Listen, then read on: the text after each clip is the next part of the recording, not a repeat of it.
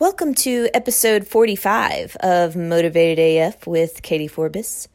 Ladies and gentlemen, my name is Katee Forbis. And on this episode, I am talking about birthdays, life days, life, just life in general, and how it is important for us to find a way to celebrate even when things suck. And I really, this episode was inspired by the fact of that yesterday was my mom's birthday, or would have been my mom's birthday. She passed away in 2016. Um, and I had a lot on my mind thinking about that yesterday. I was able to kind of put some thoughts together that I wanted to share with you guys for this episode of the podcast because I feel like I am not the only one that has these kind of thoughts or um, things. And I, I kind of would like to share how I was able to try to find some good in what I would consider to be now a bittersweet day for me. Sweet, I guess, in the fact that I had a mom and that she had a birthday and that she was here for 60 of those. And then bitter, obviously, because she's no longer here. But I was able to do what she would have done and see what I could find in the situation to learn and what I could find to celebrate. And so that's what I want to share with you guys today, and I hope you enjoy it. I'm not typically one of those people that, at least these days, thinks everything's a sign or not a sign, and those things can get you in trouble. It just kind of depends on, I guess, the situation. But I remember hearing this song by Kacey Musgraves for the first time called Rainbow. And it was one of those weird things where I felt like if my mom was alive, these are the words that she would want me to hold on to. And just kind of encompasses my parents' outlook in life, and it's something that makes me tear up, but I think is beautiful, and I think is such a great way to remind yourself that there is a rainbow hanging over your head. So that's what this song, I just wanted to kind of give a little context to why I would use that song in this situation, even though it's not necessarily our typical type of motivated AF music that I use. So let's get started. When it rains, it pours, but you didn't even notice it ain't raining anymore. It's hard to breathe when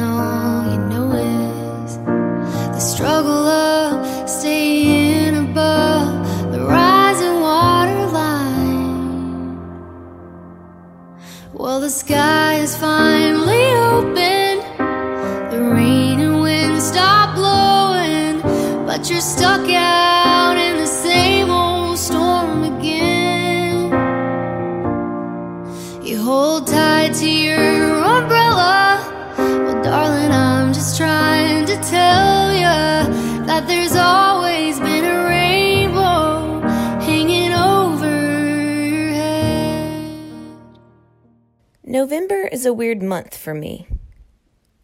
On one hand, it's a sign that my favorite time of the year is around the corner. I love the holidays family, friends, a lot of laughter and giving. But my mom's birthday would have been yesterday as of this recording. It's such a weird feeling that a day I always considered very important is now supposed to be, I guess, less important. There was no party, no getting her a gift. It's strange how most of the happiest days on the calendar eventually turn to bittersweet and sometimes just bitter days on the calendar.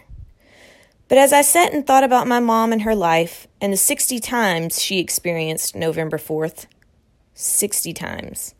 When I think of it this way, the number 60 sounds like a lot and yet not enough at the same time. I started wondering how many of those 60 were good. I know number 60 wasn't good. My mom was in the late stages of early onset alts when we celebrated her 60th birthday. In fact, numbers 55 through 60 were all ruined by Alzheimer's. But I do remember some good ones.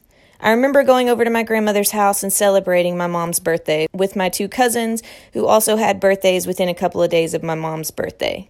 As a kid, being around that much family and laughter was pure joy. I was too young to know about any of the arguments that may have been happening between the adults.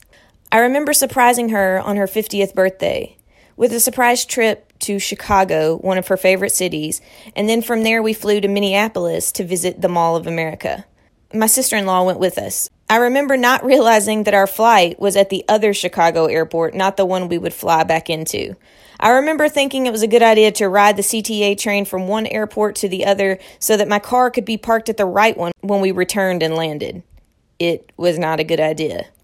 What should have been a 30 to 40 minute trip ended up being over two hours because I didn't know how many stops these trains could make. I remember running with my mom and sister in law to the gate. We were full out sprinting. We got to the gate and they told us we were too late.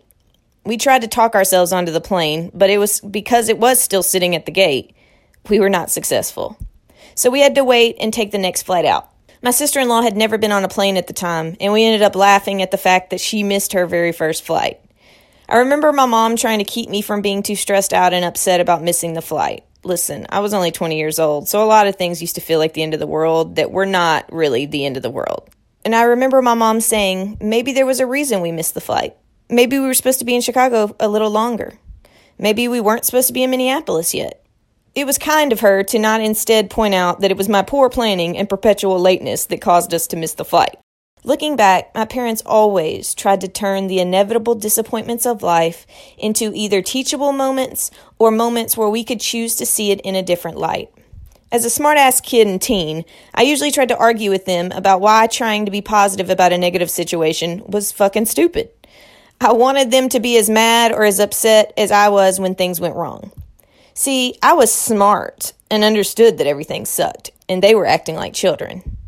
Of course, now I can see I was the child in these situations, both literally and figuratively. What good would it have done for them to be just as negative as me? We all need people in our lives that don't let us fall down that well of negativity and cynicism. My parents never let me. It would have been so easy for them to do, too. After all, they were the ones who had lived a long time and seen what life was really like. But instead, they chose to find the good. And if there was no good to be found in the situation, they would remind me of the other good things in life that could help make the pain sting a little less. I am so grateful for the work my parents put into helping me look for the positive, but it can be tough and harder to get people to take you seriously. Katee Forbis, head in the clouds dreamer. What does she know? I'll answer that question. What do I know? About life? Not much. But this is what I do know I know that life is going to have shitty moments. Life has moments that make your heart ache, literally. There will be little annoyances like missing flights, and there will be heart wrenching things like losing someone you loved so much. There are days where you'd sell your soul to hear their voice or to feel their arms around you again. And there is no way to fully avoid the annoying parts or the heart wrenching parts. I know that life is heaven and hell rolled into one. I know that we aren't here forever. I know that none of us get out of here alive, and I know that all we have is now. I know that if I wait on life to be perfect to enjoy it, I will be waiting forever. I know that I've had a birthday 33 times. I know that most of them have been good. Far more have been good than bad, and that's something to be grateful for. I know that you don't win shit for being the person who is the most miserable and negative. You aren't any smarter for it, and you most definitely aren't any happier for it. As I said in the beginning, yesterday was the day my mom was born on 63 years ago. She only got to celebrate 60 of them. But if she was here, I know what she would say. She'd tell me that of the 60, she had a lot of good ones. She'd tell me she wished she could be here, but she'd also tell me I'll be okay. She'd tell me to go live my life and to find the good.